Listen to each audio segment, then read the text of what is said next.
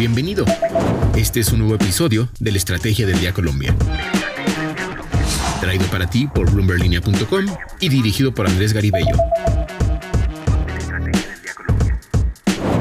Feliz viernes, soy María C. Suárez y estamos en la Estrategia del Día Colombia. Hoy hablaremos de las dudas que tiene Acolgen frente a la transición energética de Petro, de lo que dijo la ministra de Minas y Energía sobre el fenómeno del niño y de los nuevos recursos que tendrá la aerolínea estatal Satena. Active la campana para recibir las notificaciones de cada uno de nuestros episodios. Comenzamos. ¿De qué estamos hablando? Para la presidenta de Acolgen, la Asociación Colombiana de Generadores de Energía Eléctrica, Natalia Gutiérrez, la transición energética en Colombia está en cuidados intensivos. La dirigente gremial le dijo al presidente Gustavo Petro que las demoras en los licenciamientos ambientales están retrasando la entrada en operación de proyectos que estaban previstos para hace uno y dos años. Abro comillas, las demoras están haciendo que la entrada en operación de un protector que estaba previsto para para cuatro años se esté demorando hasta ocho años. Cierro comillas. Esto dijo Gutiérrez. Además, sostuvo que la crisis energética de los años 90 le permitió al país diseñar un modelo de mercado en el cual se ha contado con energía eléctrica los siete días de la semana durante las 24 horas.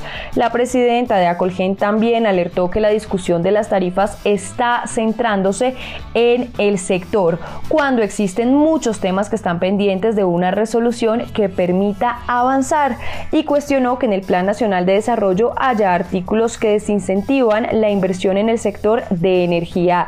Todos estos mensajes, aseguró, dificultan la atracción de inversión de los sectores privado, público y mixto. Entonces, nuestra pregunta del día es, ¿qué opina de la posición de Acolgen frente a la transición energética? Los invito a participar acá en Spotify. Lo que debes saber. Y ahora tres datos que debes saber este viernes.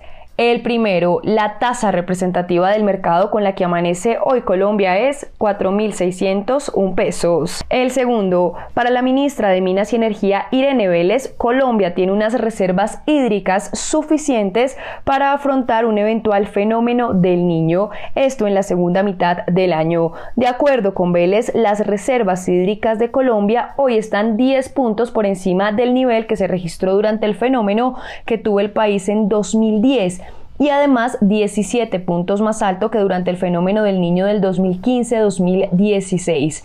De otra parte, la funcionaria del gobierno Petro aseguró que se estima que los cargos por confiabilidad pagados por los usuarios desde que se creó esta figura y hasta la fecha suman 68 billones de pesos. Y el tercero, el presidente Gustavo Petro recalcó en la apertura del Congreso Anual de Energía que la crisis climática es el principal problema de la humanidad Escuchemos lo que dijo. Que la crisis climática, uno, es el principal problema de la humanidad. Dos, que nos prestigio. Que la humanidad jamás había tenido una conciencia en la historia de su posibilidad, de la posibilidad de su propia extinción. Y que ahora la tenemos. Y que eso necesariamente genera cosas que no sabemos de nuestra historia y que van a aparecer en términos culturales, en términos existenciales, en términos económicos, en términos políticos y sociales. El negocio de la semana. La aerolínea estatal colombiana Satena ya tiene aval para recibir nuevos recursos y tener prelación en su operación, que además de destinos nacionales ya incluye rutas internacionales.